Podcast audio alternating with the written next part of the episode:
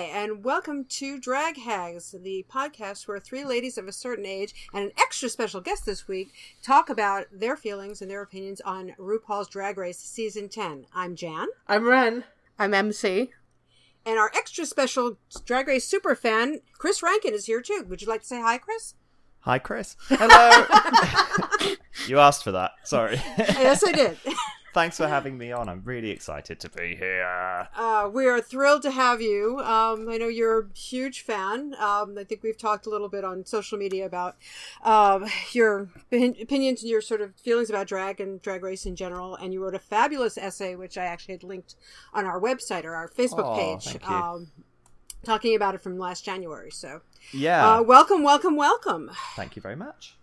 And this week we are talking about our Final Four episode, uh, which we are down to the Final Four. We've only got three more weeks to go uh, this week, and then next week we will have uh, the reunion show and then the big finale show and a crowning. So we're finally in the home stretch after what seems like way too many weeks. And that's the result of having All Stars like right before it, where it's just like two seasons. It's just it's so much emotion. yeah, it's what like it's pretty much almost six months now. Yeah, six months. what, January. Yeah. This is we had talked about this last week. Um, you talked about having some feels about things. Do you have any favorites of the final four uh, going into this, Chris? Um, my favorite in the final four would have been Miss Cracker. Uh, oh yay! Yay. do you know what? I'm I'm I'm really um really torn now. Um, it for me it's between Asia and Aquaria. I have to say. Um, Aqu- Aquaria's really grown on me as as the season's gone through. I I was like, oh god, young person, loud, obnoxious, Instagram queen. Ugh, not going to be my thing. And she's she's just come out of her shell and done herself proud. I think. But yeah, there's something there's something about Asia I really like. Yeah, Asia has grown on me a lot. I, I love her. I'm, I'm sort of torn between. I'm, s- I'm more personally, as we we discussed this last week, but I'm probably between Asia and uh, Eureka because I really, really, really want a big girl to win finally. But um, Yes. Aquaria's grown on me. I mean, it, if you listen to the early podcast, I think all of us were pretty much hating on her, um, or at least rolling our eyes a lot. We still do, but I think she's grown. and- Less so. I'm Yeah. actually kind of low key rooting for her at this point. If not this, then All Stars four or five. Yeah, uh, my feeling is at this point I'm I'm okay with anybody winning. I, I like all four of them, um, so I'm okay. It's not like sometimes where it's like, oh my god, how could this person even be in the top four, let alone crown? Starting with the episode, we started with the post elimination, and yeah, we said goodbye to Miss Cracker, which made me very sad. So. And uh, the queens kind of went into the workroom. Aquaria was sad because she and Cracker finally connected, I think, and they're I know now they've been talking on social media. They're very very close friends, so that's actually good to see. Oh, definitely. Crackers actually said that's pretty much the best thing that came out of doing Drag Race is the fact that she and Aquaria buried the hatchet, which just makes me tear up. Yeah, I, I know they're like BFFs now, which is just and, and she's actually uh, Cracker's actually posted she wants Aquaria to bring home the crown now, so I, it makes me happy because you know we we got all this sort of weird producer filled uh, drama at the beginning, which Cracker has kind of commented on on social media also that she wasn't really happy about being set up as oh look you've still you borrowed somebody's look before anybody got to know her. So i think it's good that that era has been cleared and we're kind of going forward. And cameron was extremely self-deprecating as cameron is. Asia said she felt remorse about the thing she said about cracker which i'm, I'm glad to hear because i just thought you know saying she wasn't a star is kind of ridiculous I got a lot of that. Eureka kind of called Asia out on that, and so there was a lot of kind of discussion and minor drama between the four queens. Wasn't really any different than what we've been getting the past few weeks. You know, Cameron's hating on herself. You know, Eureka's ma- making noise at people. You know, you know, Aquaria's sort of being Aquaria, and, and Asia's you know trying to mother everybody. So it's like, okay, this it's now kind of getting boring because it's been kind of the same way with you know with you know the spice of cracker or you know whoever else was still there. But this co- core group has been kind of like the same ever since uh, the Vixen left and stopped you know bothering people. There was a little bit of claws out between Eureka and Asia, but I don't think it was like really mean spirited. But there was kind of just a little spitting back and forth. At this point, everybody wants to win, and everybody's kind of like out for themselves, but not in a horrible, insane way. So the top four went into the workroom, and I, Aquarius started her Aquarian again, uh, which which is kind of oh, I'm gonna win, I'm gonna win, I'm gonna win. Win. Well, at this point, she's top four, so I mean, like, there's a one in four chance she's right. So I'm not going to really This fall true. for it. there was a point when she said she was like, "Hey, you guys, you guys, you guys." It's just it's like I was thinking about it last night, and like one of us is going to win. I was like, "But bitch, that's been true the whole fucking series. like one of you is always going to win. That's the idea." like, Well, sometimes I think you know there's still like a 21 year old brain there, so you Yeah. know, she's kind of thinking and like, gosh, I suddenly figured this thing out that people kind of like had noticed before. So then we had uh, we found out there was no mini challenge this week, and they were going directly into the maxi challenge, which was to write and record a verse of American RuPaul's new single available on iTunes. Ting. Um, ting. I do have to call out Aquaria's boy outfit. She is giving me some, like, figure skating, you know, medalist realness. Those are those are some serious Cuban heels, girl.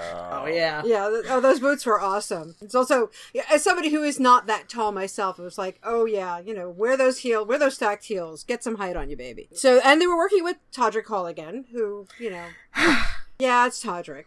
I personally would like to see Alyssa Edwards come back. I hope Alyssa, I, I would like to see Alyssa be at least, you know, the co-head house choreographer at this point because I love Alyssa. Todrick's cool, but sometimes we get too much of Todrick. Also, along with working with Todrick, they were going to be on Rue's podcast, uh, What's the Tea with Rue and Michelle. So we got to the workroom and Aquaria was kind of bouncing off walls. She was like so excited. It was kind of ridiculous. It was, it was endearing though. I, I do like that she's suddenly showing this, you know, overall enthusiasm more so than just, oh, look at me, look at me. It was actually like, oh, I'm so excited to do this thing. And then we started with the recording and they were working with Todrick and also Coomer Speck, who are the producers of the song. Um, I have no idea who they are. If anybody knows Nope. anything, No. speak up. Well, they produced Ru- RuPaul's song "American." That you know, that's all you need to know.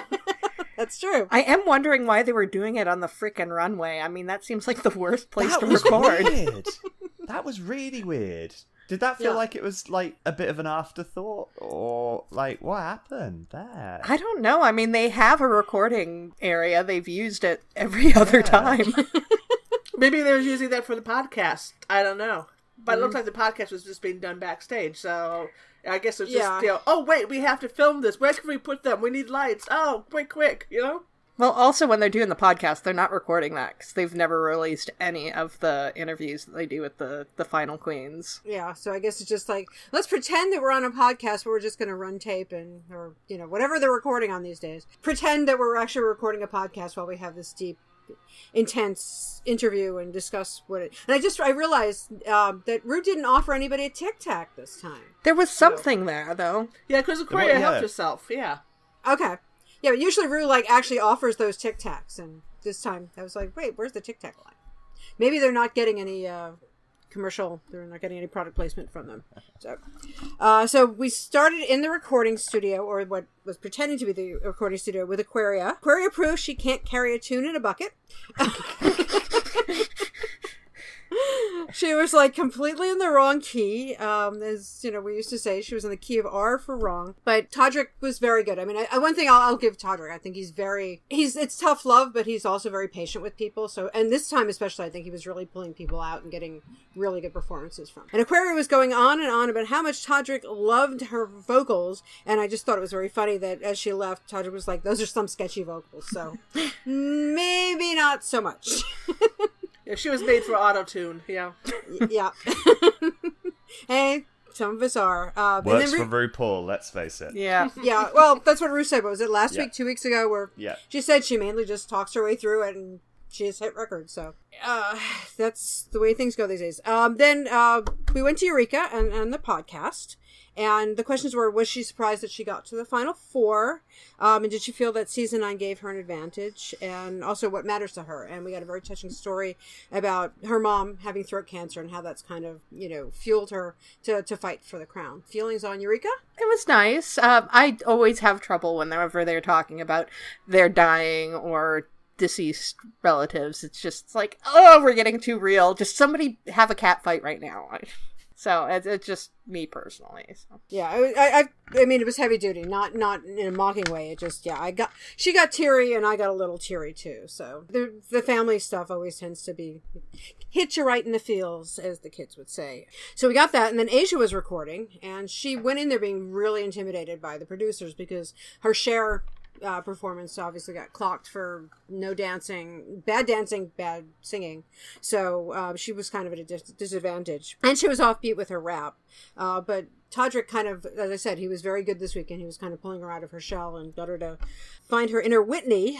So uh, she actually pulled out, I thought, was pretty good performance. She did good. Something seemed to click. There was a, there was like a moment where she kind of went, "Oh, I, I get it, I get it, I got it," and then and then she was good. I don't know, something that just doesn't quite make it with her and the, the musical bits. Bless her heart. For all her saying that she can't dance, I mean, she really pulled it out later on. But Oh, she yeah. got, I think her vocals worked pretty well. I mean, she definitely got when she kind of found what she needed to do, she got right on the mark with that. So I think some people did it better than others, but we did not have any Roxxxy Andrews. You know, I, I'm here to make it clear or anything, so I'm happy. Uh, so um, then Giovanni, um, Aquaria, aka Giovanni, went into the podcast and um, was definitely bubbly and kind of likable. Um, and talking about how uh, he was he got into drag in seventh grade, so I guess that would make him like 12, 13, which is you know pretty phenomenal. Um, for those of us who've been to DragCon, what's amazing to me and uh, is that there are so many young people now, so many like little kids that are into Drag Race that it's it's kind of mind blowing in a very positive way. My friend's daughter um, has kind of gotten all over social media with her drag um, at DragCon and her her cosplaying there. So you know, Drag Race has done this amazing thing for young people who are embracing it like nobody's business. Uh, and surprisingly, uh, Giovanni mentioned that he's from the suburbs of Philadelphia, which um, I thought he was a native New Yorker. So there you go. Uh, well, that might explain why Sharon was her uh, drag mentor. If you know she was going to sneak into Sharon Needles shows down in Pittsburgh, so Oh, true. Yeah. Yeah, it's, Yeah, it's possible. Um, I, in fact, it was weird. I had, a, I don't remember the much of it. I just realized I had a dream about Sharon last night and hanging out with Sharon. I have no idea. all, all I remember is it was, it was it was Sharon, so it was a little bizarre. I, I don't know. Um, she wouldn't have def- it any other way. Well, no, I can't imagine Sharon ever being normal. I was super thrown by Rue calling Aquaria Giovanni. I have never heard Yeah. Rue call a queen by a boy name. No. yeah, it was it was odd. So it was just like I guess that's what I, you know, you know, Aquaria asked for that. I suppose I'd have to assume because otherwise Probably. it would have happened. Yeah, like I listened to Alaska's uh, "What's the Tea" when uh, she appeared, and uh, Michelle was kept on talking about Justin, Justin, Justin, and Rue's like, "Who's Justin?" And it's like, if you don't know Alaska's name, yeah. So it was really weird, but I thought. I thought Aquaria was very charming on the podcast. I liked Aquaria so much in this episode. I'm shocked. Yeah. No, I'm I'm completely with you. Yeah, and, and the one thing that I, that did make me laugh though is um uh, she said something about you know I've waited my entire life uh, for the title of you know America's Drag Superstar, and I'm like you're 21. there have been people who've been in drag for longer than you've existed. It's like what seven years you've been longing for this. It was just funny because you know she's so young. I was like you know when when young people talk about my whole life I've suffered or I've gone through this thing, and it's like eh, But in all fairness, Drag Race has existed pretty much her entire life. So like, Yeah. Yeah. which is terrifying. Yeah, it, it's it's mind blowing to realize it's like been ten years already. It's been a full decade since it started, and who knew that it was going to become this big, you know, global phenomenon? When it was, as Rue used to joke that it was, you know, the first season was filmed in her backyard, or, or sorry, her garage. So it's like, yeah, it's just amazing what's been going on with that. So yeah, then we got Cameron on the podcast, and Cameron talked a little bit about being shy, but apparently Cameron talks off camera. And then we got a, another discussion about family and her dad, and some more in the feels, especially for me personally, because I just lost my dad recently. So I was like, okay, let's not talk about family, and started like weeping. So. But I can understand what Cameron's saying about the cameras. Like, Cameron does really spark to life when she's in full drag and out hmm. on the runway, but it's an entirely different situation to be dressed as a boy and on camera. Like, I actually, I watched uh, Peaches Christ's performance of Drag Becomes Her, and one of the performers, Heklina, performed as Bruce Willis's character, it not in drag, and saying that it's the most courageous thing that a drag queen can do is actually appear out of drag. So I can understand where Cameron. Cameron is like a shy person, and I think when you're in the you know the reality show field and you're you know it's just like having cameras in your face and you're not in your character. It's got to be a lot harder because you're suddenly you know want to make sure you're saying the right thing doing the right thing and how you're coming across as a human being. And cameron does not seem to be somebody who likes to let that guard down. You know there's some people that are just automatically on. Like i think you know giovanni Aquaria is just one of those people that loves to be in the center of things and is fine with a camera like in her face 24 hours a day. But Cameron doesn't seem that, although like as I said, I follow her on social media, and she does a lot of stuff like like when she's in a hotel room or when she's come home after a show and she's not in drag per se, but she's still kind of on, and she likes to do lip syncy things or talk about food. She was just in Denver, so she got all excited because I guess some local fans sent her local things because they have they're they're another you know weed legal state, so she got all sorts of edible goodies.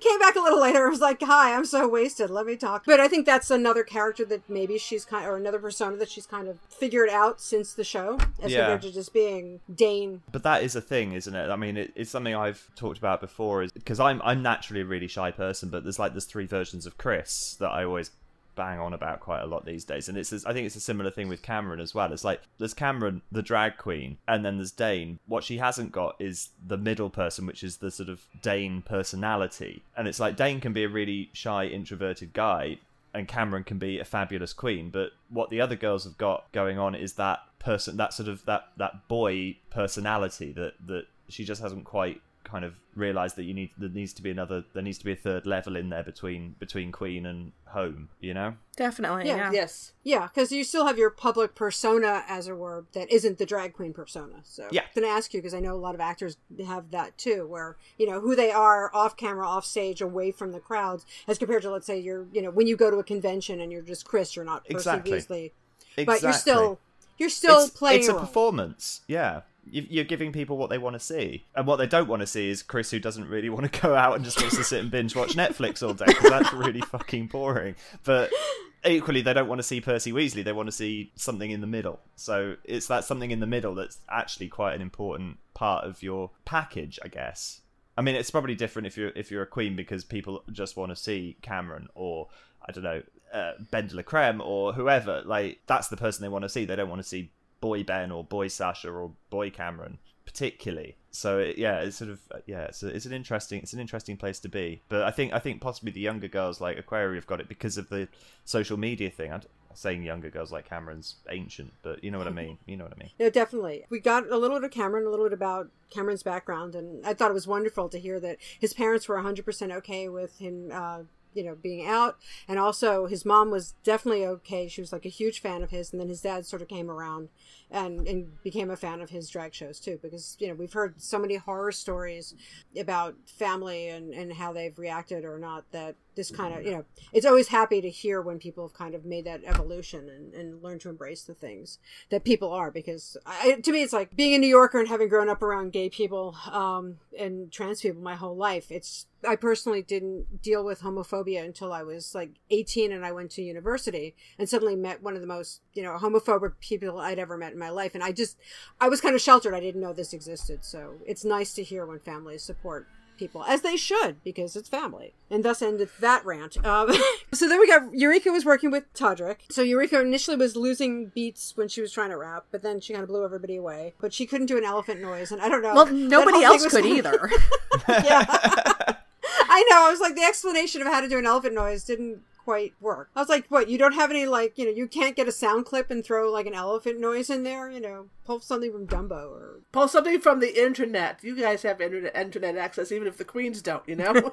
this is true like you know find some nature film get an actual elephant in there But I was just so happy to see Eureka just getting into it because during the, uh, the last singing challenge, she was very much like, "Oh my god, oh my god, I'm gonna die." And this time, she just kind of like a little stiff at first, but she really got into it, got really loose, and let and let the Eureka-ness come out. Eureka actually really made me happy this episode because, um, you know, in the past we kept seeing all this like PTSD and we kept seeing a lot of stuff being dredged up and a lot of anxiety and a lot of fear. And she would eventually push herself through. But this time she was having so much fun just doing everything that even when she wasn't quite catching on the first time, like the choreography, she was rolling with it and she was having a blast. And it made me really happy to see that she's evolved and she's been able to kind of become like this big, you know, she's embraced her Eureka-ness to the point where she's uh, loud and proud and happy and, and doing the things and not worrying so much about making a mistake or that people were going to yell at her or whatever else. So that was a very good thing too. Then we went to Asia and Asia was on the podcast and talking to Rue. And honestly, Asia does not look 35. Asia is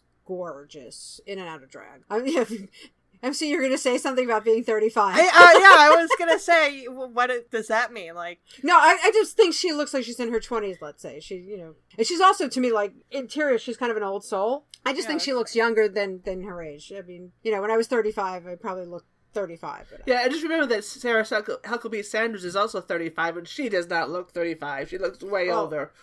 she looks older than than the pair of us, or you know. But it's also when you're evil inside, it'll you know, evil tends to eat away at you. So. it's the Voldemort thing. Uh, because he's only 27 that's right that's true that's right well, yeah, I guess yeah, he is. So then we uh, Asia went into also. I guess there was an actual theme with exception, you know, of losing parents or you know family in general. So we got a very heavy duty uh, discussion with Asia about um, having lost both her parents uh, and the fact that she's hypersensitive to family and making family, you know, out of the people that you know. And and I can say even in this podcast that proves it because you know we're the three of us are family and we you know all just friends and not related, but at least on my end, I can't swear for anybody else on this cast, but we'll let oh, you know. I can't stand anyone around here. yeah, well, y'all my sisters. Uh. hey, sis.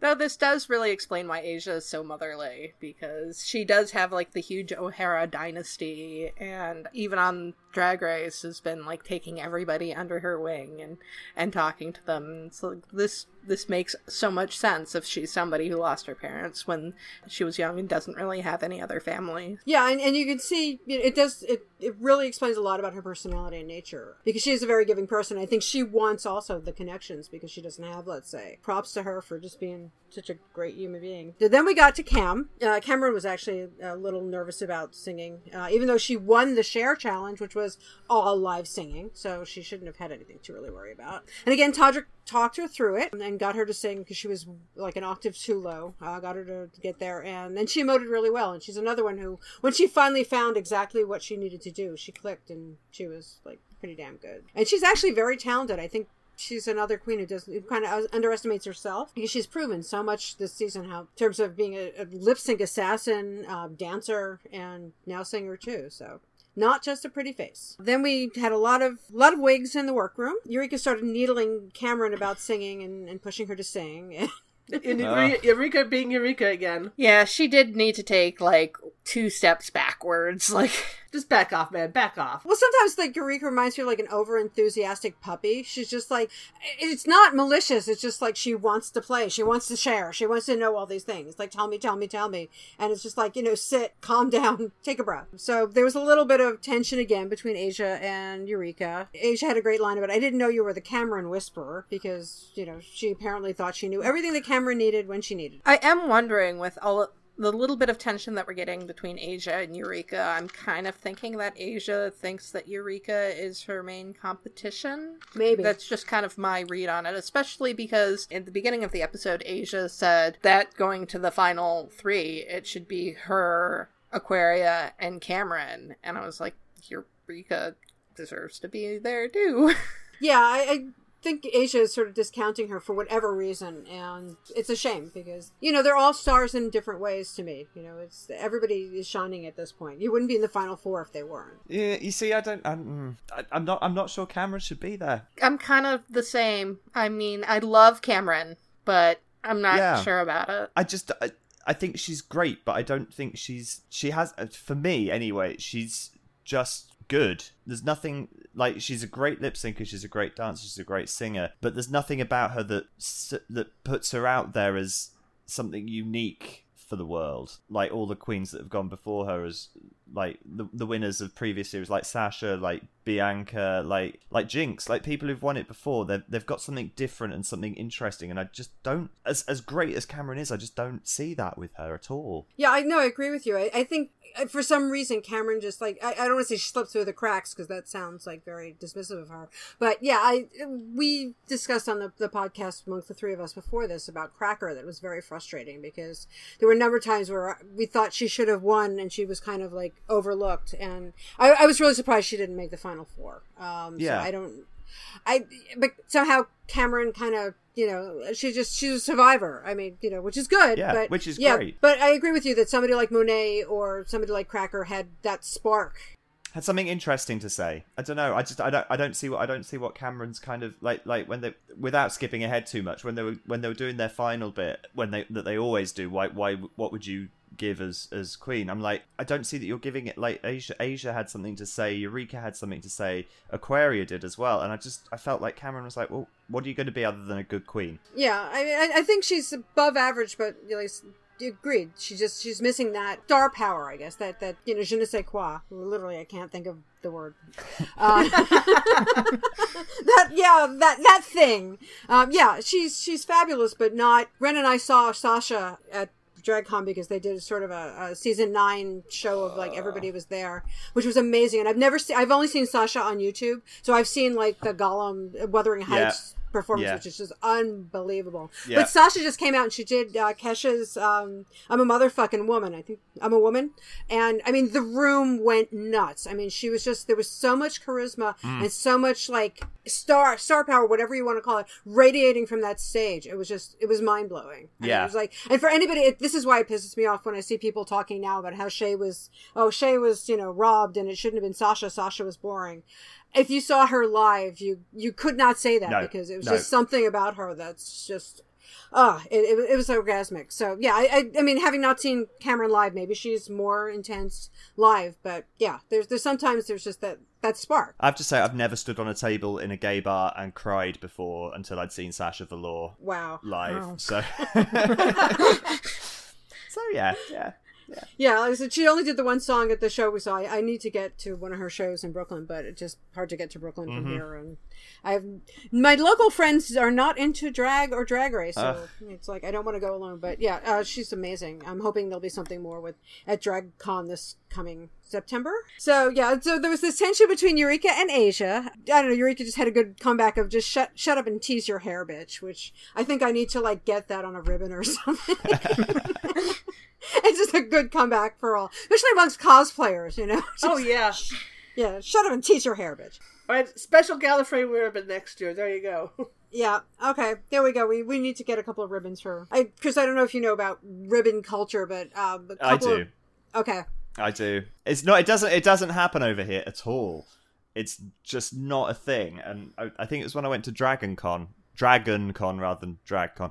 There's these people just like acres of these things. So I was like, okay, I get this now. I see. Yeah. The the big ribbon con ribbon based con that we go to is uh, Gallifrey One, which is the big Doctor Who convention in Los Angeles. Yeah. And literally, you know, people with like acres and acres. A couple of the guests have made skirts and kilts and scarves. And for those who don't know, there's a it's, it's mostly in science fiction convention, but I think in some literary conventions now too, where there are companies that print up little ribbons, and I think they're like by one by three and a half or something, and you get different phrases, or you can get artwork. And it's sort of a, it becomes a personality. It's like sharing badges. It is almost like uh, button trading or, or badge trading when you go to uh, Disney, Disneyland yeah. or that kind of thing. Sometimes people have stuff that goes with their cosplay. Sometimes it is a quote that they like from the show. Sometimes it's some kind of weird mishmash. Sometimes it's something else. And it, it's just a big thing that happens now. We're always trying to like find good things to say. And I think, yeah, I need to shut up and tease your hair, bitch, for for Galley next year, which nobody will get except like five people, but that's okay. Mm-hmm. And then we went to commercial, and I just I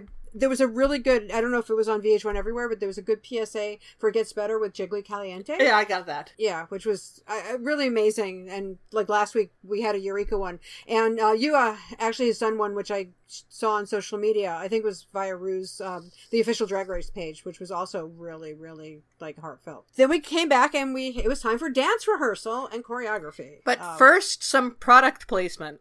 yeah, Yeah. Yeah, todaytix.com. And now I know now I know some someplace to try it next time we go to New York to get tickets for things. It's a, it's actually an app I'd never heard of before because the the big half price thing that I know about is uh, the Tickets Boutique TKTS, which I, I know That's there's what one you stand in line for, right?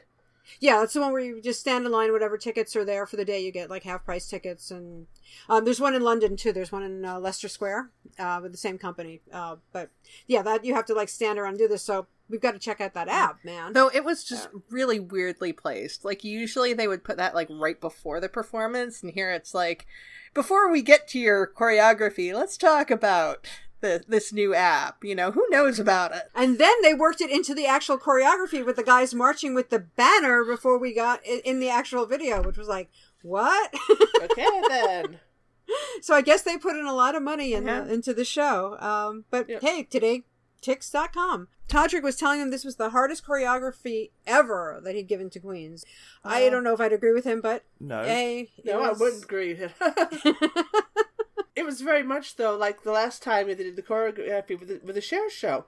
Or the, or the musical, sorry, not the Cher show itself. You know, Courier nailed it, Asia nailed it, Eureka and Cam were both going like, uh, uh, we can't do this. We have to, you know, we're gonna mess up and mess up and ask how it goes again, and maybe we'll have it right for tomorrow, kind of thing. So it was just Yeah. kind of a repeat of that. Poor Eureka was being told, "Don't sleep tonight. Just stay up and rehearse all night," which is just like, uh, maybe she needed it, but that's like that. That would give me nightmares because I wouldn't sleep all night and I would be like exhausting myself. She she did need it though, because I mean, her from what they showed, it was not good, and you know they just show us like a minute of them messing up, which was probably like five hours of her messing up. Probably picked the best messing up as compared to the point where she like fell over, you know, landed on her butt, whatever, you know, just lots of drama there. Um, and also in the middle of this, which I thought, as we were talking about Aquaria kind of evolving, Aquaria actually got weepy in the middle of watching everybody else because it just struck her so much, which I thought that was I I endearing, but also the cynical part of me is like, well, you know, it, it, how much of this is heartfelt and how much of this.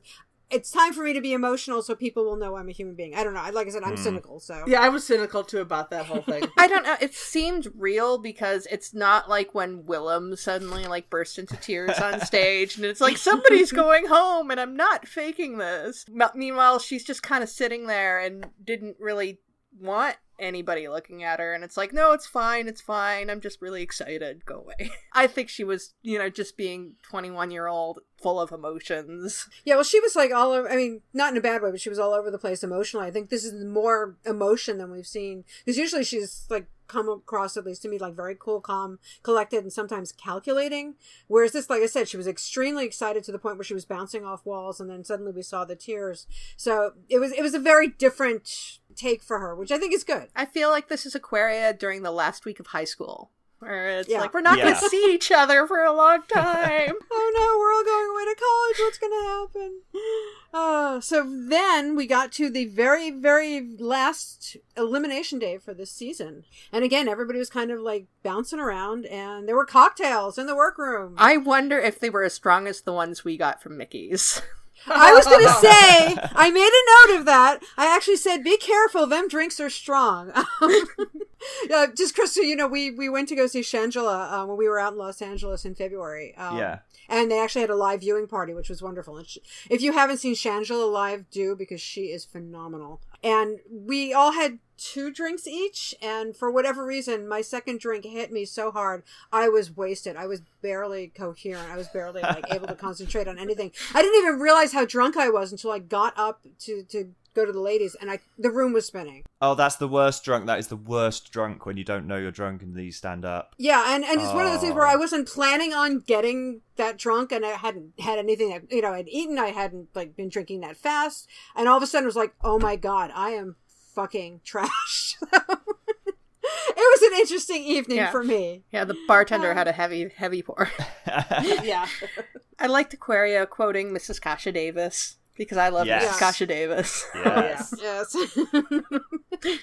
so yeah, and so yeah, the drinks were from Mickey's West Hollywood, you know, product placement again, but they're a great place. So, and then Cameron came over to be social with everybody, but she said it was too hot, and then she went back to her own little you know, Cameron Cave. And I was actually wondering whether that was like, it was actually warm at that station or if it was just like anxiety and flop sweat. So possibly both. I mean, there were more Yeah. people over there. And also, there are cameras right behind those mirrors. So I don't know what kind of heat's radiating from those mirrors. Meanwhile, she's working at another table, like in looking into her tiny mirror. Yeah, she had a totally different setup, and so that the right, even just without you know c- taking into consideration the cameras and the lighting for that, just having all those bright lights around the uh, mirror as opposed to her little little you know travel mirror is going to make a great difference in in, in the amount of heat. Those mirror lights are hardcore. Really, yeah, they're, they're yeah. For those of us who are not professional actors, we get the expert expert opinion. Thank you. For, no, seriously, Yeah. thank you for that because I've never encountered them. But I, I felt badly because it was like you know,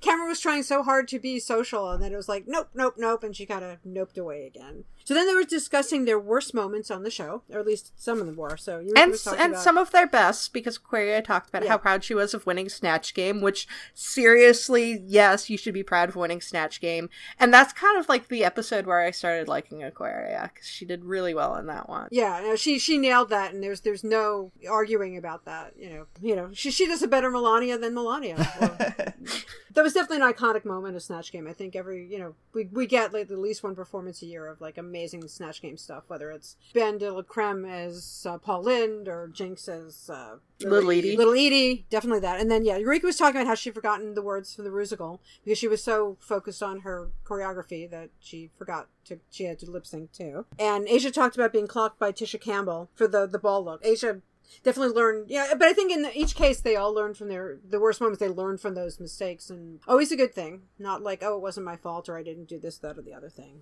and eureka is suddenly nervous again and then we had some miss vanjying Of course, it's a requirement. I think it is now. There's actually a video out there of like basically every single queen except Vanjie doing the Miss Vanjie thing, which is really funny. And I think they got people, especially at uh, DragCon LA, to just like Vanjie, Vanjie. So it's just like about 20 or 30 people, just like one after the other. It's very, very funny.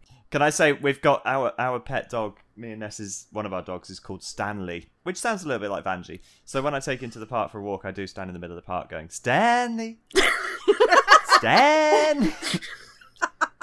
Nobody gets it, but it keeps me happy. Well, anything, you know, but I think Vanjie just at this point has become such a buzzword. I, we don't quite know what it means. I mean, in terms of her Vanjieing thing, but I think we'll find out next week at the reunion. And also, it makes Ru laugh. I mean, just, Oh yeah. to the point where Ru actually has gotten the Vanjie, you know, gold Vanjie uh, necklace. necklace. So uh, it's become a thing. Then Ru came out on the runway, and oh my god, I just like yowza, that gown was unfucking believable. It was really She nice, looked, like amazing. I found it hard to tell the difference between her and the backdrop because it's exactly the same colors. Well, I was thinking sort of you know like flames on the side of my face, but it was just like flames all over that dress. Oh yeah. And and unlike the other dress that I liked was it two weeks ago, um, her makeup like was perfect and it actually matched the dress as compared to being like this weird distracting gold and green when nothing she was wearing. So she just Ru looked like a million bucks or a hundred thousand dollars or something. But she she looked great. Yeah, she said they were keeping the judges in the family this week, so we got Todrick, uh, Michelle, Carson, and Ross. And then we got another political PSA, which seems to have been a running theme this year. Well, it's a very important one considering the midterm elections are coming up. Exactly. I was going to say that, you know, it was very, very important. Brew uh, told people to get registered for the midterms. And just because we're going to repeat it again, if you haven't registered and you want to, you can go to usa.gov slash register, register to vote and register. And you should because the midterms don't sit them out. This is, you know, basically we're voting for our lives at this point. So mm-hmm. good on Ru. But like I said, this has been like, I don't know if that's VH1 or if it was Ru's decision, but there's been a theme all through season 10 of, you know, politics, politics, and trying. I mean, drag has always been a political art too. So I think that she's really bringing it to the forefront, which is good. So Well, I think this song is also very politically bent. I I think this was a good time for her to bring that up. ironic timing, you know, all that she's pushing and being an American while we're going through this like awful stuff with the way immigrants are being treated and, and deportations and ICE and, you know, all this not very good stuff. So I think that it, it was actually a very good message and the timing, it, it just happened to be at the right time. This is what real America is about inclusion and supporting each other. So. Right. And thus endeth that sermon. So the song, you know, I'm an American. I had to say that. Uh, so then we got the Queens and we actually saw the performance. I didn't love Aquaria's look in the the video. I I liked most of it, but it was the, whole Jean Paul uh, Gaultier uh, tit cones didn't quite. I don't. It, it's something didn't sit right with the dress, and I can't quite.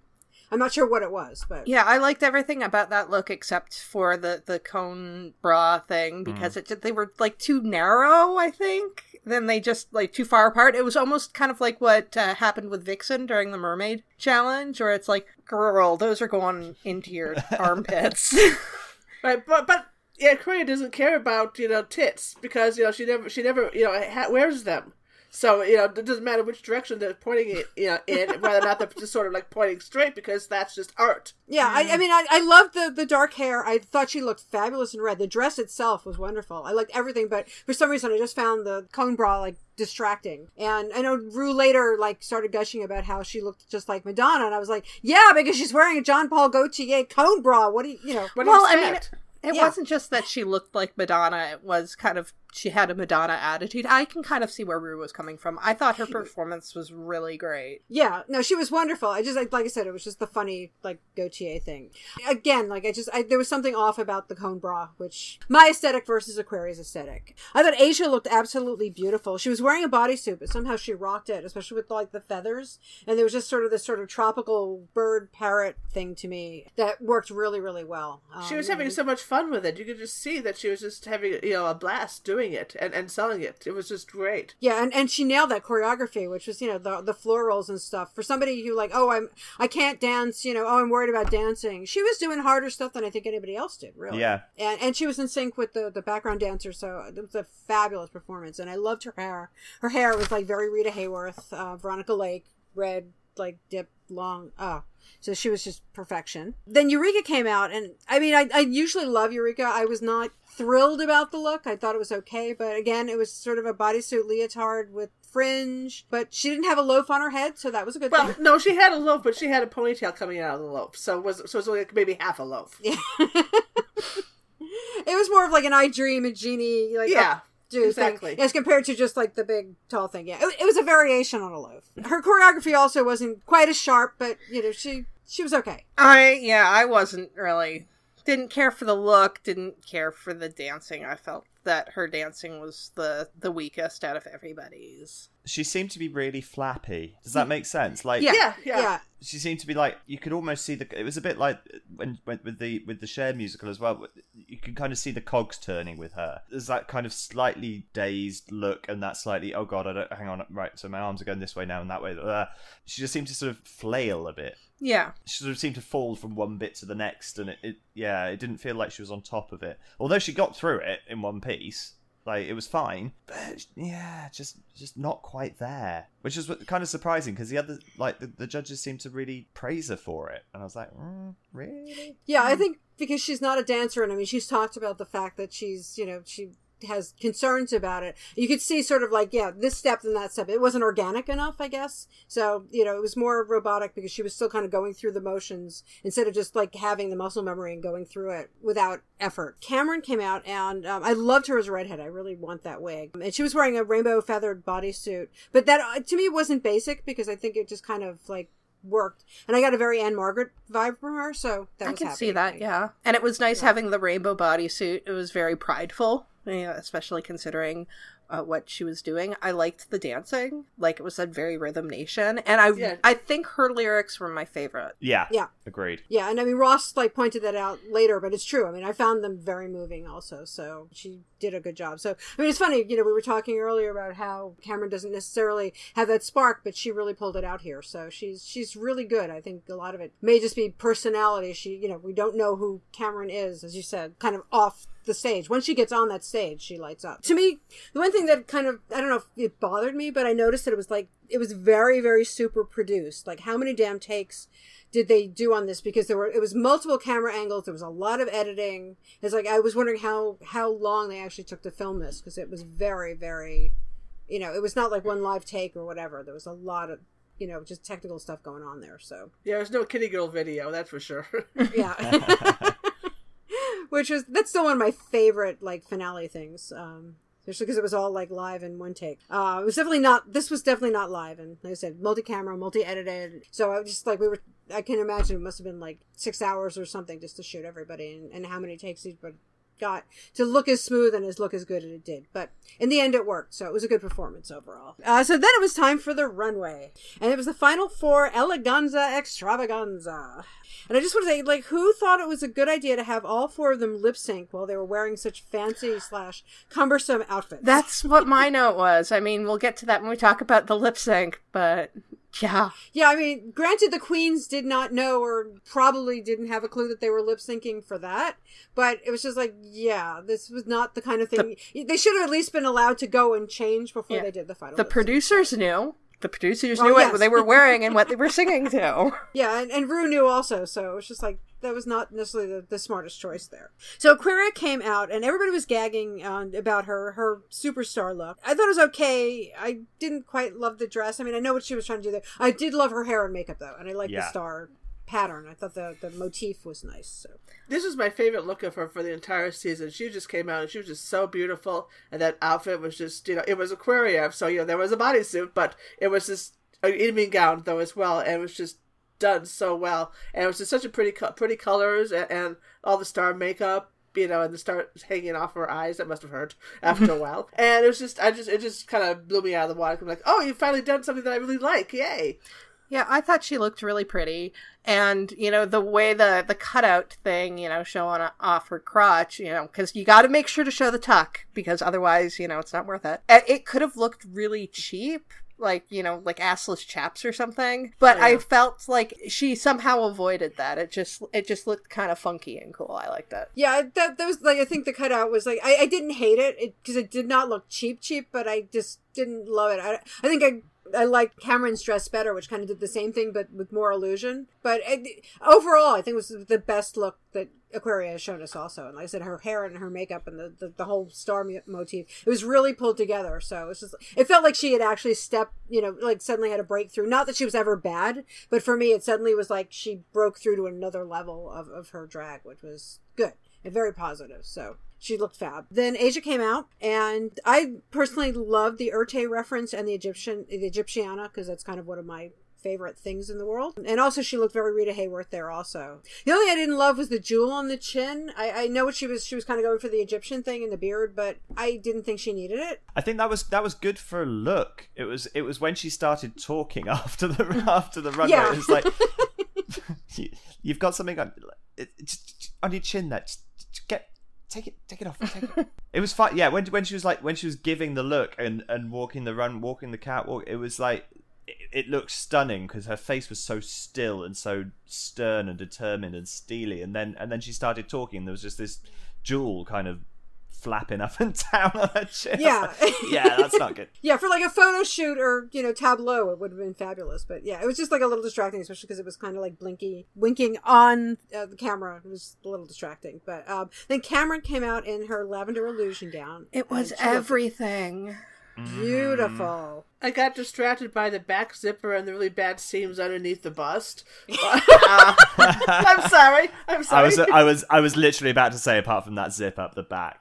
Oh, that zipper was, was oh, that would kind of ruined God. it. Yeah, and you have to realize that Ren is uh, a cosplayer and, and costumer, so we we notice these. You know, she notices things even more than I do in terms of detail. I missed it. I guess I was so blown away and just like from the front, my eyes glazed over. No, the Evans front was was great, and then she started turning, and I saw the side of the bust seam. I'm like, oh no! And then when I, and I looked, you know, she, she saw her back, and like there's that big zipper with that big. There was, it was actually it was like it looked like a really huge allowance for the you know to, to attach the zipper as well. So it's like hmm. you know, hmm. so this big ass you know it was really kind of it just said hi I'm a zipper and here's the backing for my zipper in the middle of all this illusion. And it's just like oh no. Okay, now then then I, I missed it. So good catch on on your part because I just but the color looked fabulous on her. I like the lilac hair or lavender hair. So yeah, from the front, like you know, it's the same it's, thing with yeah, Asia. beautiful, yeah. Yeah, if you just you know the look itself, but yeah, you know, sloppy is not good. Sloppy Don't turn around, good. yeah.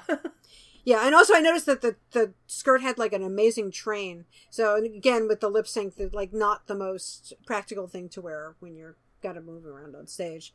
Uh, and then Eureka came out and she went for the kitsch. I actually really liked it, and it was a campy and different. The only thing that I didn't love at all was like her lashes. I know she's done that before, where she's got the very the the top lashes and the bottom lashes, and they're almost feathery. But I, I just around her eyes, I just found that really distracting. But it, I thought it was cute. I I hated it. Okay, tell us why. I, I, it looked like a, a sequenced t-shirt nighty. Yeah. It did. It didn't. It didn't seem to fit properly. It was just kind of. It was just a sort of blur. I thought, Eureka, this is the final four. Like, are you not looking at what the other queens are wearing and going, actually, I'm just coming out in a basic gown with my name written on it? Just, mm. You know, you've got to the final four. This is the time to bring it. This isn't the time to do kitschy joke costume. You know, that might that that was probably snatch game kind of time, maybe. Yeah, no, I definitely agree with that. I like it, but not for this. It's like this it should have been earlier in the season where this would have been, oh, that's really cute. But now, yeah, you need like a gorgeous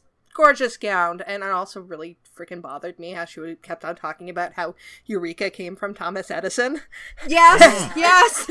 And i'm like i think that was archimedes you know that's why it's in greek. Well yeah just not shade on Eureka, but I, have known noticed even like reading her stuff on social media. I, I don't think her education may span that much. So, but it's her fucking name. Yeah, yeah. Um. So yeah, she should have won that. And then, then the, actually, the light bulb theme motif that went along with it was kind of bothersome because she had like you know the light bulb was in the hair and light bulb earrings, so that tied in with the Edison thing. But so yeah, just emphasizing that she got it wrong. Yeah, yeah. but she ran with it. I gotta embrace it. Now that you're talking about it, I, I will backtrack on what I said. I mean, I did like it, but in terms of, but I think this is the same mistake that she made a little bit on the, the, the Silver Fox thing, where, you know, she decided to go for kitschy and didn't quite grasp what she needed to do, as everybody else kind of went full blown into the, the elderly stuff. So Eureka may not always be on the same path as everybody else. I'm not quite sure how to, to phrase it. So then we got to the judges' critiques, um, and they were gushing over Aquaria, and and she's humble. She's humble. Yeah. Remember, she's humble. I'm like, she's what? yeah, I, Todd, I I noted that too. The Todrick said she's humble, and I was like, uh, lover or hater. I'm not sure that's the word I would ever use in her in my description of her. I don't but... think that's the word she'd use. Yeah. oh no, she wouldn't. No. There was definitely there was definitely a Todrick Aquaria thing going on in that rehearsal though. So I don't know whether he's just seeing little Aquaria sort of kaleidoscopes in his eyes this week or something, but would like to say that I mean, especially the way you know Giovanni was talking about Aquaria at one point. I don't remember it was um, Untucked or whatever. That Aquaria, the persona, especially Aquaria, the drag queen, is very, very much like over the top and very self assured, etc. Maybe Giovanni isn't quite as much because we see he's a little out of drag. He can be awkward and tongue tied, etc. But humble is not Aquaria, the the persona at uh-huh. all. So that was funny and yeah, I, I think you're right. Todrick was just a little. The stars in his eyes were kind of blinding him to anything else. Um, and then Asia got positives, Eureka got positives, um, Cameron got positives, and everybody praised her for her singing and also, as we said, the lyrics. And Ross was saying how much it hit home, and he was really obviously moved. Yeah, very good, very clumped. Yeah, mm. but you know, I like Ross. I think Ross is somebody who tends to like you know he wears his heart on his sleeve a lot too. So he's very about that. Um, and then everybody on stage was getting emotional, and we got to the the point of the final four where everybody gets to give advice and reflect on the baby, their baby personas. And you know, what would you say to little fill in the blank. I didn't really. My notes are very sparse on that, just because they were all kind of moving and all very sweet. Yeah, you know, Aquaria's was the function of her age. She, you know, she, hers was like lightweight compared to the other three, but that's because she's also twenty one. So you know, yeah. like no life experience yet. Yeah, I think out of all of them, like uh, I thought Cameron's in Asia. Well, actually, all of them because they all kind of had said the same thing, and again, it was very much you know coming to terms with who you are and what you are and, and what have you and it was they were all very moving. Uh, then we got to the question of why should you be the next drag superstar as compared to anybody else up there. Made a note there that Aquaria was almost humble at that point, almost underscored. Um, and she was actually trying to, to show more of herself and not just being in kind of the, the headspace of being, you know, I am fabulous, I'm wonderful. In this but she, well. but she's also very much well, I, it's just past expectations, and I have a unique interpretation of drag, which is why I should be queen. Whereas the other three weren't so uh, self centered or if they brought themselves in it, they were more like to bring what I went through and my experiences. I could bring that now to other people where Aquaria was just like me, me, me, and my interpretation is good, but I feel better, you know, feel more of a person for being here. I will defend her in that, you know, yes, she's being very self centered because the question is, why should I be the drag you know, mm. superstar rather than anybody else. So, yeah, I get it being centered around her. And also, again, I think it's a little bit of function of, of her age and just how she kind of views the world, um, because she doesn't have that much life experience compared to the others. But she'll get there. I think she's somebody that if she does not win now, she's going to be, you know, she's going to be fabulous in, let's say, like five to ten years from now. Not that she's not fabulous now, but I think she's going to really blossom because she just needs a little bit more life happening to you, but that's true with most 21 year olds. And then Asia really moved me because I thought that her talking about wanting to be an ambassador for drag around the world and just kind of sharing things. It, it, it's again very Asia's personality of, you know, wanting to share and wanting to teach and wanting to connect with people. So I thought that was really yeah. And I like how she said there was not a title but a way of life and that you know even though yeah. you're not like the reigning superstar you are still that you're still a superstar for the rest of your life which is something that maybe tyra uh, sanchez should have learned mm. oh yeah just a little tyra who yeah. I actually think based off of the speeches if i hadn't seen anything else from drag race i'd probably say give it to Asia. Yeah, and, and, Eureka talked about you know wanting to share joy and being positive, and I thought it was very good. But it, just eh, there was something eh, about Asia, and again, maybe it's a function of her maturity because she is kind of an old soul, and she is older than the other queens on the runway. There's just something about it that really was moving and really to me just a fabulous thing. You know, that she wants to share that it's not just look at me look at me look at me. And cameron was okay. Cameron talked about being a survivor which is good but again not quite what we want or you know i think expectations of yeah a lot of us have survived stuff. And the problem is is they've got to follow sasha who is a big act to follow. I don't i don't know how much that's taken into consideration when they're going right who are we going to crown as the next drag superstar? But you know if you're if you're following on from someone like sasha velour who is an incredibly intelligent very well educated knows what she's saying saying kind of queen uh, with a very particular style as well how do you move on from that? You know do you do you have to go for a polar opposite and think right we've had we've had a sasha now we need to go for a eureka or do you kind of try and build on that? That's a really good question whether or not they try to balance things like that. I have no idea. Yeah i, I don't know how room makes the thing but it, it is actually a consideration too if you think about it. If you go from somebody who's that cerebral or you know you go from somebody like bianca you know, who's yeah. cerebral and and comedy and just so full of life, I guess, you know, to then somebody like Sasha and or, or Bob and then Sasha to then Violet kind of, you know, and Bob and Sasha. Violet who? No.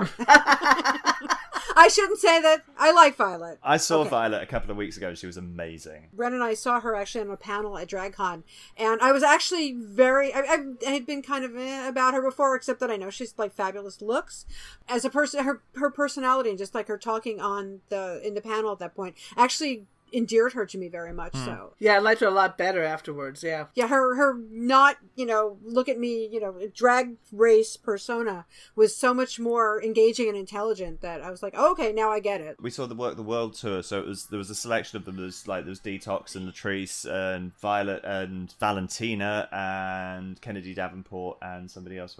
I'm forgetting, but oh, Lady Bunny was hosting as well, and there's uh, and somebody else, but I've forgotten who the other. Oh, Sharon. It was Sharon, and it was interesting because I thought I kind of went in with preconceived ideas of to uh, as to who I was expecting to be great and who I was expecting to like and be a bit like eh, about.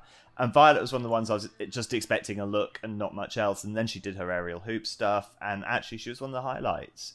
And surprisingly, wow. Latrice was not one of my highlights of that night wow. at all. And I was like, oh, wow what's going on? like, no. and Valentina just smiled and looked pretty and didn't really do very much else. But... That's what well, Valentina does. Valentina does yeah. best. Yes, yeah. I am so shocked by that one. At least, yeah. So, so Valentina lived up to expectations. Yeah. And that's just a bummer about uh, Latrice because I've not seen Latrice perform, but I just always assumed she'd be like this powerhouse. So oh, she was a powerhouse. She just it yeah. was it was just a weird act. Oh, and then and then Detox broke the law, which was marvelous. Do tell. You're not allowed to smoke anywhere in a public building in the in well in the UK, but there's the in England and Scotland. This is very boring and tedious, but in England and Scotland, there's allowances for smoking for theatrical performance purposes. In Wales, not a bit of it. You can't smoke on in a TV studio, you can't smoke on stage. So if there's any Wow. requirement for smoking, I went to see, we went to see Funny Girl, the musical, and there's a scene where they're all smoking, and they were all just like smoking with pretend unlit cigarettes, and it looked weird. but Detox came on, like lit up a joint and smoked this joint through her performance, and it was amazing. It was like it was one of the highlights of the night, and then she put the thing out on her tongue at the end of it, but. Yeah, I there's a little bit of me sat there going, "Oh my god, the laws, the laws she's breaking right now." but yeah, anyway, sorry, I digress. That's good. We, we like digression, especially you, you finding out about people because um, you know we've s- between the three of us we've seen a number of people doing their like solo shows, but we've seen Pandora and Ben de la Creme and I love Jinkx, and Jinkx, right? And Ren has seen uh, Bianca. Yeah. Uh, and then, like I said, we we saw the sort of things at DragCon too. I don't. Remember, we, we just went down a tangent, and that's okay. Uh, somebody drag me back.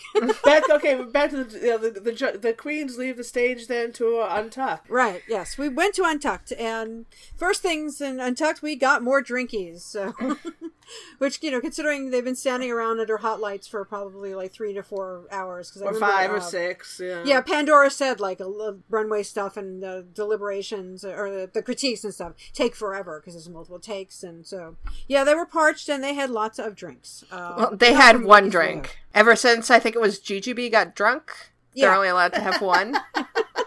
Go Jujubee. Yeah, that was uh, for the the punk rock thing where Yeah. Jujubee was like completely tanked. You would think that they were drunk considering how much of a love fest this was. It was all like, I love you so much. I'm gonna miss all of you. Well, this is this is California, so there, it's a, it's a weed legal state, so we don't know if there was anything else involved.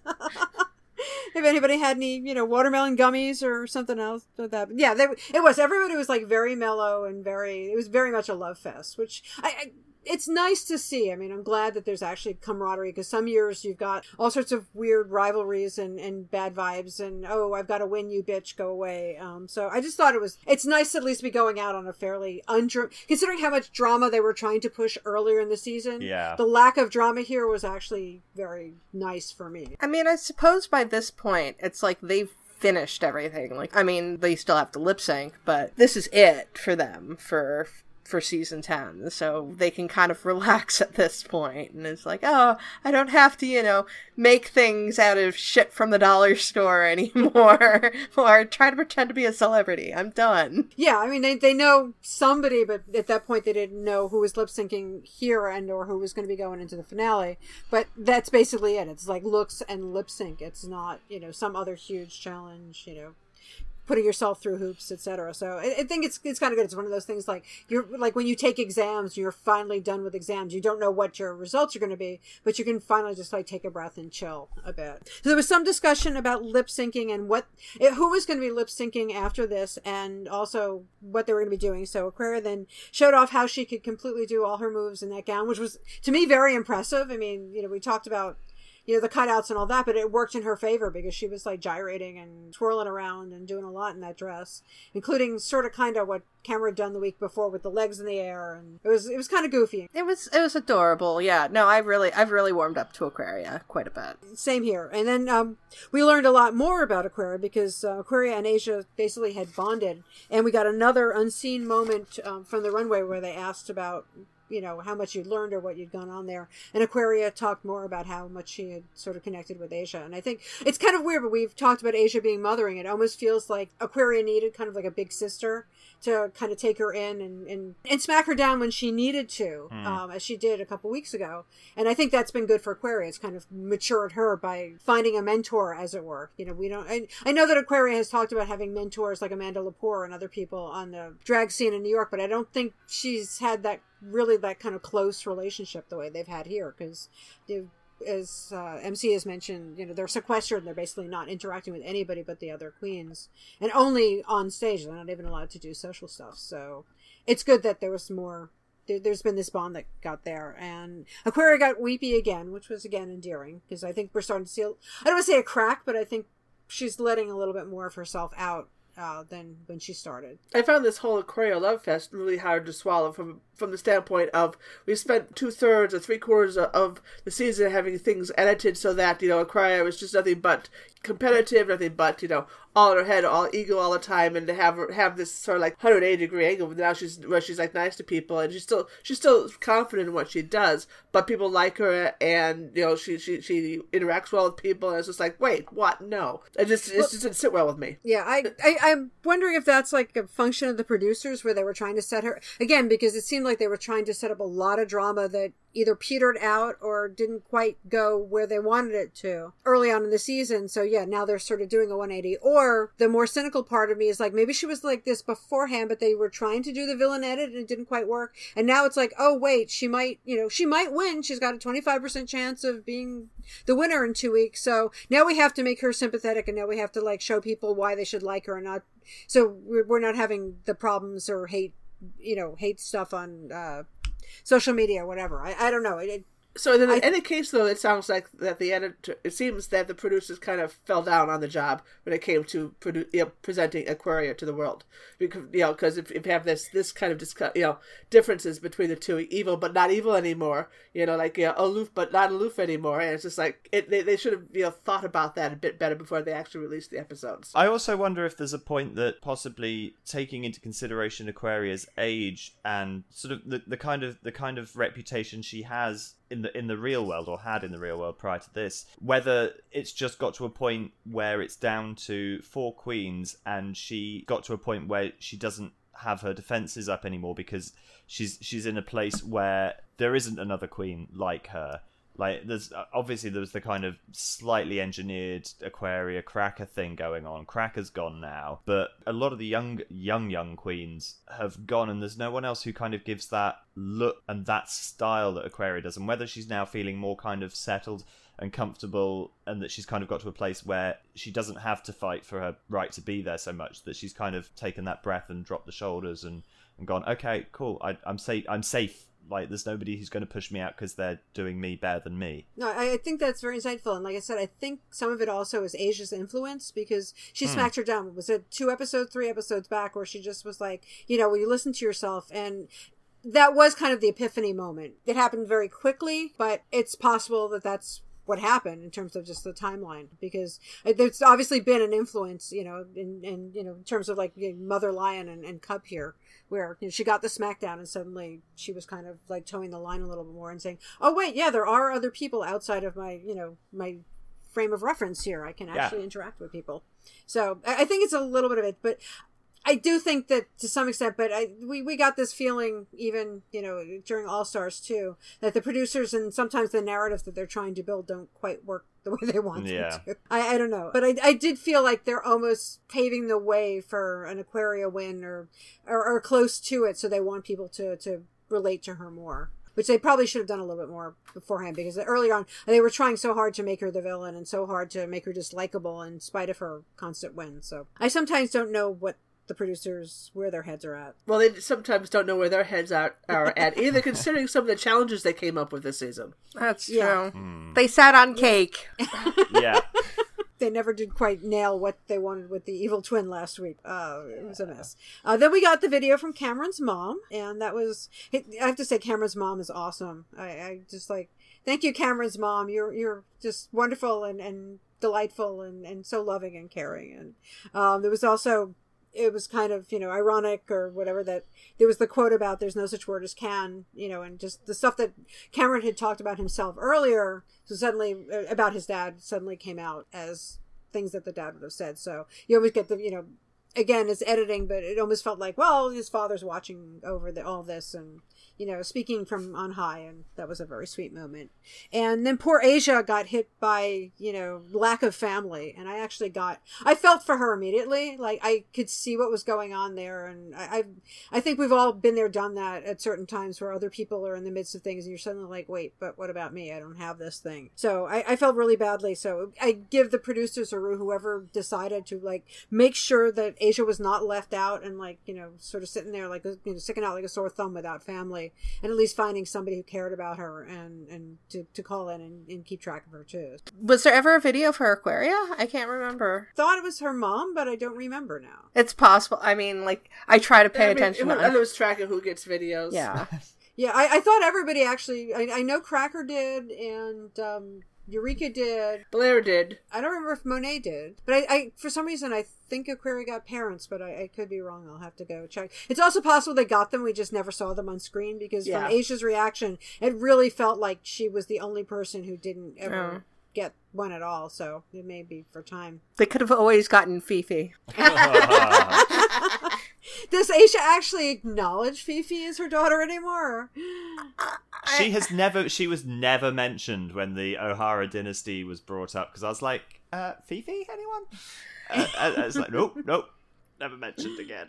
I, I mean, like, as I understand it, like, she's only just tangentially, like, actually her drag daughter. It was more of kind of Fifi took her name and kind of, you know, copied some looks and act stuff from her. And it, it was just like, Are you, so you're gonna do this? And Fifi's like, yes, I'm totally gonna do this. It's like, okay, I guess. Fifi's Fifi. Yeah. she is a entity unto herself. So then they went through all the stuff that was left behind in the workroom, which was, you know, it was it's kind of like it almost felt like one of those montages or whatever in in TV shows. Again, you know, where it's the end of the year or the end of term, and people are suddenly going on, and we get the little flashback, and oh, here's you know Monet's sponge, and we should have gotten a clip of the sponge, and here's Miss Miss Cracker's like thing butterfly head, and then we get the thing. And it just, you know, it felt like one of those reminiscent things. So, but boy, a lot of people left a lot of stuff behind. Yeah. Well, they they do only have a couple of bags, and I'm sure like Monet took the sponge dress, so maybe there was something else that couldn't fit in. Like, um, I know for season five, after Ivy leaves, you can see her photo dress in the workroom the entire time because she just couldn't fucking bother to put that back into her bag. As somebody who's done a photo dress, those things are really hard to fold. Yeah, you know, and, I know, you know, there were wigs and stuff, and but we we got yet another sponge. Um, I just like have no idea. It just feels like one of the the you know crew went out and just kept buying sponges and hiding them around the room. That would not shock me. Yeah, no, seriously, because it seems like there were way too many sponges. So then we went back to the judges deliberating and talking about the queens while they were busy wandering around the uh, workroom, and we got a lot of looks, looks, looks from Aquaria. Everybody loves Aquaria's. looks. She's a looks, and apparently she's one of the top five looks girls ever. Yeah, so it's like, okay, Ru, you know, last week Ru said that she was, you know, one of the, you know, top 10 what dresses what for whatever, and now she's like one of the top five queens in general. So it's like, okay, why are we having the rest of this episode? And why do we have two more episodes? Just give her the crown. We're done, you know? Yeah, Ru, Ru is another one, that's seemingly with stars in her eyes, and I don't think she's normally gushed that much over somebody. It just was odd. She has a couple of times, and I'm okay with it just because Ru does get very enamored of looks, but then she doesn't always give them the crown. I mean, look at the people that she was talking about. She meant Detox was mentioned in there, and it's like, um, for season five, Detox didn't even make top three, so. Yeah, but but Raja got the crown and, and Violet got the crown, so and those are the three things. And then the other the only other queen mentioned in that list was Vanjie. Vanjie! And Yeah, I don't know who because uh, Michelle jumped in with that, so I don't know who the the fifth contender actually was. I couldn't even think of somebody looks wise. Aquaria is a looks queen. We, there is no But she does have other stuff, and they did point that out. I think the Yeah. one thing that we can get from this, I mean, I would hardly call this judging. This was gushing. Oh, it's yeah. like, here's everything good about all of the queens. And also, Todrick was super thirsty over Cameron. Oh yeah. Todrick just like wants to date. You know, half the, the cast at this point. Then, yeah, Asia, they were talking about how she's a seasoned performer and so likable. And she gets the concept of like community and responsibility, which I mean, that's something I personally like really respect about Asia. So that's like all the good things about Asia and her looks. And the uh, there was a mention of the Tweety Bird dress again, which is fabulous. And uh, then Eureka, the fact that she's a survivor, rising from the ashes. She's broken through on so many levels, and you know, again, you know, it's it's good that we have a, another big girl in the top three, top four. But I just really want a big girl to to win the crown finally. Um, I don't know if Eureka's the one to do it, but it's got to happen at some point. And then Cameron, she works hard. You know, she's tough. She's a good competitor. And Ross kind of mentioned the lyrics and of the song again. So then we everybody came back, and Ru told them that they were all going to lip sync for their life, and I. I found it kind of funny and maybe it just we're not in the midst of things um as you know we're not competitors in the middle of this big thing but from last week when they were just showing the promos for this week and they kept showing when Ru was saying, "Oh, this big dramatic," and you know, I have decided that for elimination, dot dot dot, you know, cut to the next thing. I was like, nobody's getting eliminated. We're gonna Yeah. have a top four. Yeah. It, it just like so for the queens to all be like, "Oh my god, what if it's only two of us? What if they like crown us tonight?" Like, I don't know if that was for the camera, if they really. You know, because they're kind of divorced from everything, they forgot what's happened in the past. But it just seemed like glaringly obvious that this is where it was going. They so. literally have not crowned anyone like without a big finale since season three. It's like it's it's. I mean, unless you count All Stars, which I don't. know, especially not All Stars 2. Well, All Stars 3 is a bit, you know, I'm still salty over that too. Well, yeah, that was good until that last episode, though. yeah, that's true. Um, and, and we did get the Kitty Girl video. Yeah, um, so it just seems like we knew there was going to be, you know, some kind of competition. Something's going to happen in the finale, and we'll have four people doing whatever they're doing. Like, Probably, I'm guessing it's going to be a similar format to last time. With some kind of lip sync and you know putting people up against each other, but I just thought it was funny. But anyway, they lip synced to "Call Me Mother" by Ru, available on iTunes. Ping. Uh, the one thing that I wish, because it was, I thought it was a really good lip sync. I really wish we were not getting like cutaways and voiceovers because I kind of wanted to watch the performance. I mean, I get that they were sh- kind of pressed for time and also wanted to do the whole final. And this is what was going on in my head while I was doing this thing. But I would have liked to have seen the full performances instead of like suddenly cutting to talking head of Cameron or. But there really whatever. wasn't that much of a performance. They couldn't do anything. They couldn't their, move. Dresses. You know, all they That's could do is, is, is like you know flap their arms and and, and rap. They couldn't and, and, and walk around a bit. They couldn't you know, uh, other than Aquaria, they, they couldn't even like you know like they couldn't death drop. They couldn't like you know get on the floor at any thing. You know, no gymnastics. They couldn't you know even like bend far. In some cases, it looked like, and it's like oh, and you're going to lip sync, and so.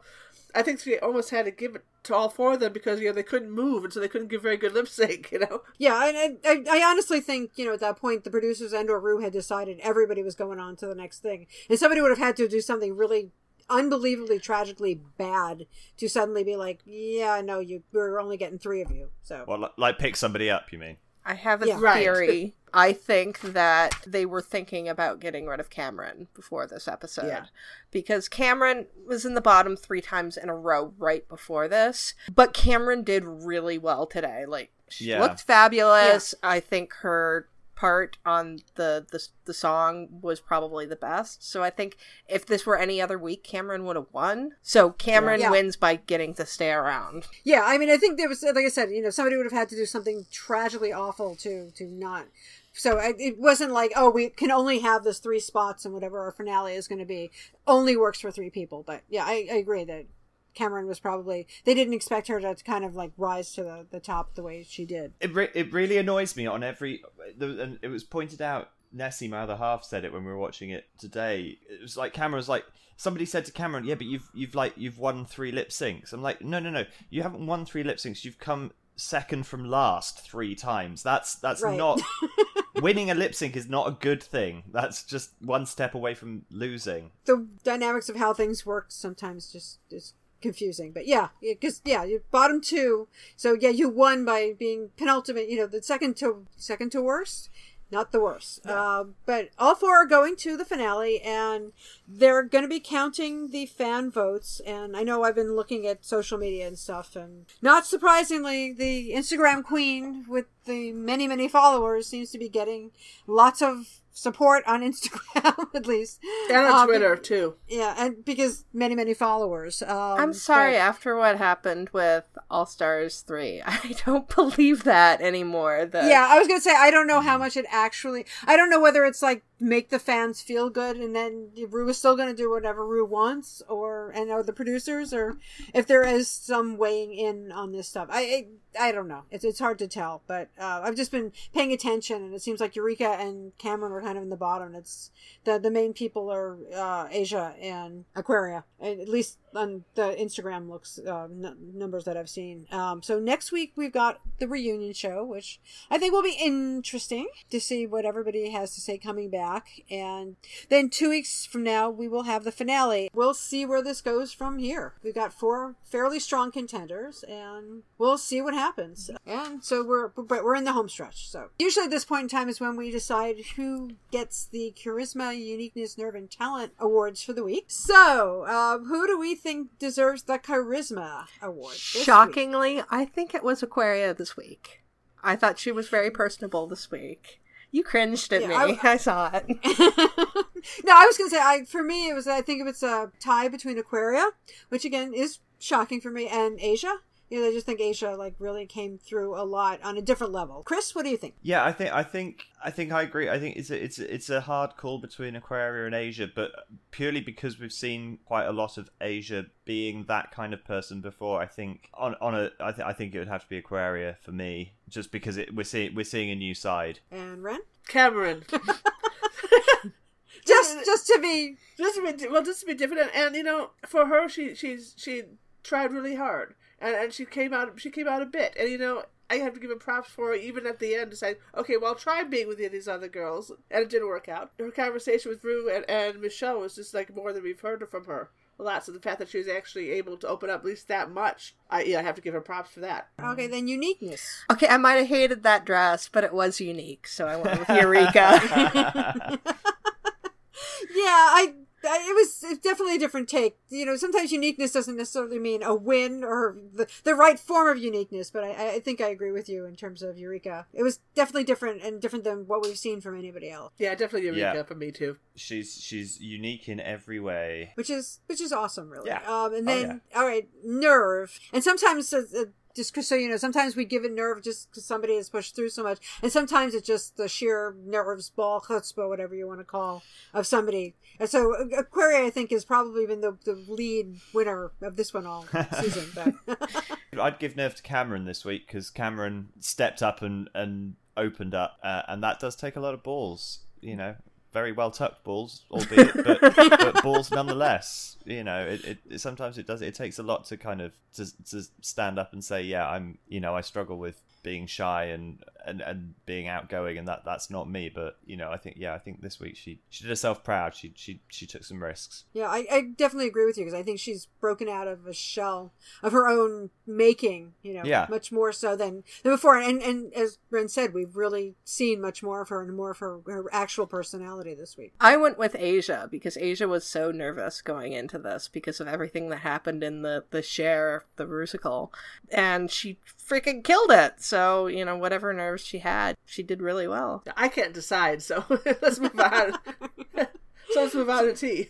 Finally, talent. Oh man, this one's hard for me. So somebody else jump in. Well, I went with Cameron because I think, like I said, I think Cameron would have won this episode if it wasn't the final four. And also, I gave awards for everybody else, so it kind of worked out really neatly that I had four queens and four awards.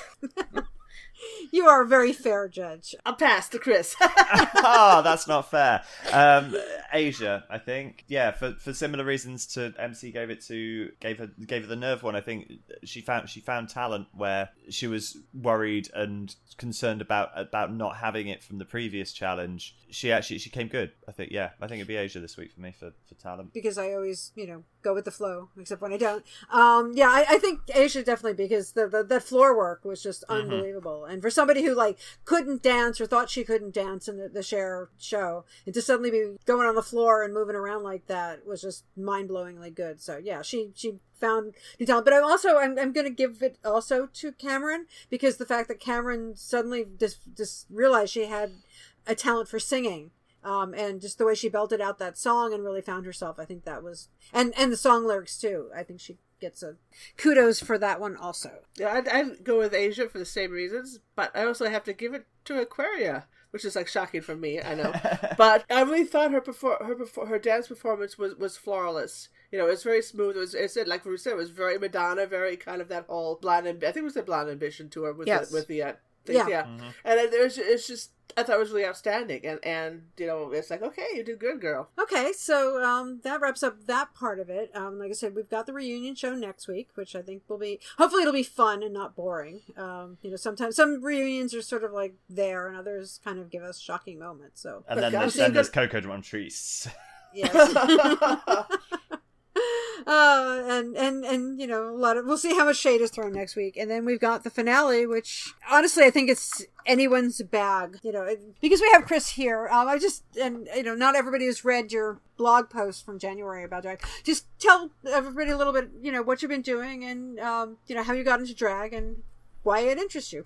On the on the surface of it, it seems like a really not necessarily the an, an obvious thing for people who who may not know me as well. I think I got well, I got I got into drag kind of by accident when I was about I, I don't know about ten or eleven years old. I've got a um, it's my mum's goddaughter Rosie who we always used to go and stay with her family during the summer holidays for a couple of weeks, and we'd watch a film every night. And Rosie is amazing and fabulous, and introduced me through various video VHSs. We're going back that far, you know. Like we watched Priscilla Queen of the Desert, we watched The Bird Cage, and it was Priscilla Queen of the Desert was the first thing I watched. And I, I don't remember thinking it was odd, but I remember especially the um the I Will Survive bit in the desert just stuck with me. Something just kind of went actually, you know, because I was a really really shy kid, really shy kid, like painfully shy. I hated not having my mum somewhere within eyesight basically. Like i'd always be hiding behind my mum didn't like to be away from home didn't like to stay at friends houses got homesick all of that kind of thing. Really anxious kid. And around the same time i'd started sort of dabbling in doing the high school shows and joined a youth theatre. And watching priscilla suddenly made me realize that when you put on a wig or a makeup or costume and it doesn't have to be dressing as a woman or anything like that but you become somebody else. There's something about that film even like looking back on it that's quite a quite an intellectual thing for an 11 year old to come up with but i don't think i even realized it at the time but what it what it was was that you see you see these three guys who in all in in some way shape or form are all miserable for one reason or another but the minute they put on the wig and the minute they get into the costume and the heels and the makeup become somebody else. And all of those things all those worries and sad times and whatever you have all just drift away and happiness and laughter and love take over. And i thought do you know what? That's fucking brilliant actually. There's something about that culture and that style of performance that drag is that just encapsulates all of that kind of that freedom and that sort of two fingers up to to people who say you can't do that or you can't do whatever you want. You can't be this. You can't be that. It's like no fuck you. Be be whoever you want to be. And if that being who you want to be is getting up on a stage and wearing makeup and heels when you're a man then awesome you know and it, it's something that's always stuck with me. And I, you know like I, I mentioned earlier there's this sort of what i call the sort of three stages of chris. There's chris who's at home. There's a version of chris which is to some extent the chris you're getting on this because it's a sort of public persona chris.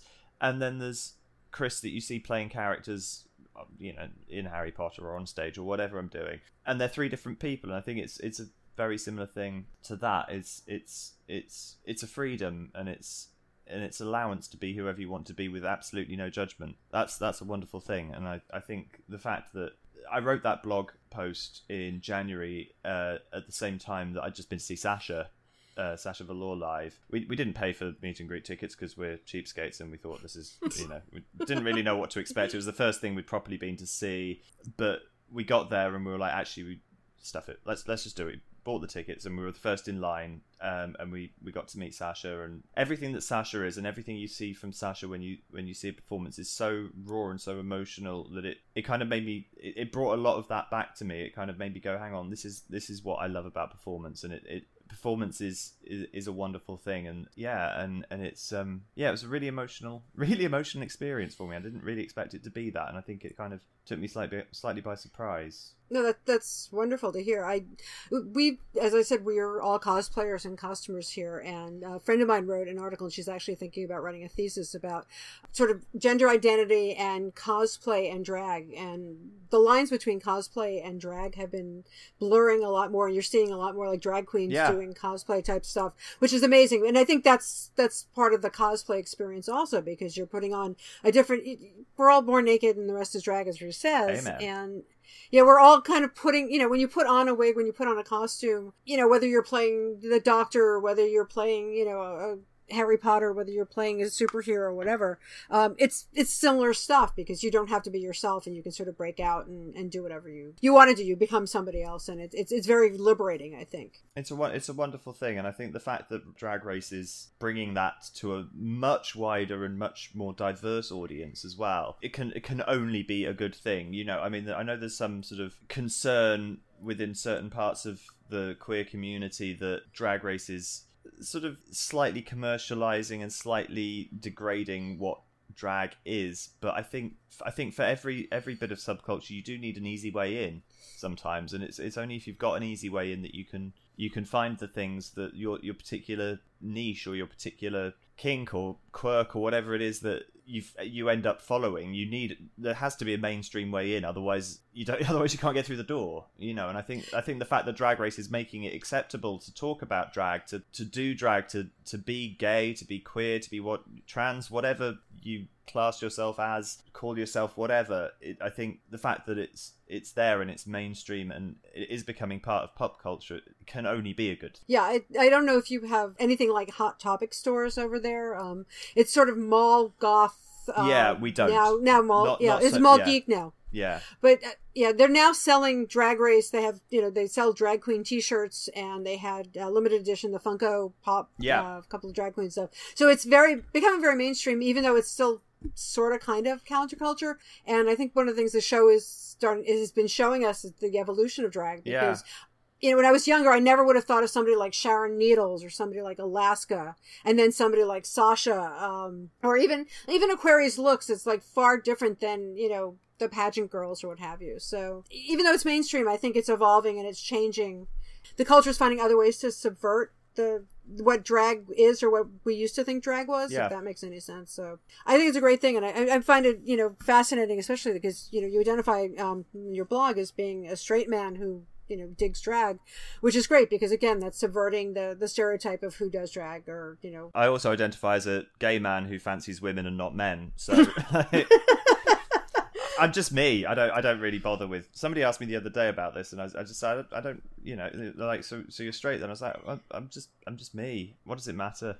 it doesn't matter. Yeah, no, it's it's awesome Yeah. because I, I think a lot of times, especially these days, there's like micro labeling where it's like you know you can't be bi, you can't just be bi, you can't just be this, you can't be that, you have to be demi, semi, hemi, this and that and the other thing, and there's so many like labels and so many compartmentalizations, and sometimes there's no. There isn't a label for it or a name for it. You're just, you know, people need to be themselves and, and not worry about what it's called sometimes. So I, I think it's fabulous. You know, it's, um, and like I said, you know, I had seen the blog post because I, you know, I was following you just mainly because of Harry Potter, and we found this whole other side of you, and it, it's great because now you're here with us talking Drag Race, and and I'm so pleased to be here. Thank you so much for having me.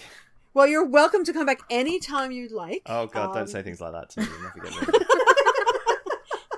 You say it like it's a bad thing, you know. There's, there's, there's three of us, but we're, you know, we're always happy to, to to make it a party. So I think that wraps it up. All right. So again, thank you so much, Chris, for you. Know, do you have any upcoming projects or anything you want to plug before we we end here? I know you just did a big finish audio, uh, Torchwood. I did. yes, that is out now. I don't wherever you buy these things, probably iTunes.com. I don't know. Um, but Uh, it- and it- bigfinish.com, where subscribers get more. ex- that exactly what she said. As Doctor Who fans, we actually know the big, especially Ren, know the Big Finish people very, very well. Nick and, and Jason and, and all them. So, uh, what's the title? I know it's Torchwood, but it's Torchwood. It's Torchwood Believe, I believe. Yeah. Okay. It's it's the new one Okay. where um without spoiling anything, the the whole gang are back together. Okay, I do need to pick that up anyway. So It's very. I have to say, it's very good. I, I they sent me a copy. Obviously, they sent me a copy of it so I could listen to it, and we listened to it in a car long car journey the other day, and it is it's very good. It's very good. They Big Finish do what they do incredibly well. Um, so yeah, I just did that recently. I've got a potential stage project coming up at the end of the year in the UK, which will be nice. Back on stage, hopefully for the first time in ten years. Uh, I'm directing my first ever short film in four weeks, three weeks' time. Yeah, it's busy times. And attending conventions all over the world, of course. and seeing Bianca Del Rio on August the 1st as well. so. Oh, Nice. you'll enjoy it Yeah. so much. She's, she's, her show is fabulous. Fortunately, we're sat nowhere near the front, so I think we're going to be safe. but yeah, probably. And and I know from from what Ren has said, I hope you've gotten the, the meet and greet for that because uh, Bianca, just even from seeing like her backstage stuff and her little clips, she just is, she seems wonderful with Yeah. audiences. So we love Bianca. Okay, so thank you again. Thank And you. hopefully, like I said, open door. Anytime you want to come, you're more than welcome to join us. That said, uh, this is the end of this week, and we will see y'all next week for the reunion. And so this is Jan. and Ren. And MC. and Chris. Bye. Bye. Bye.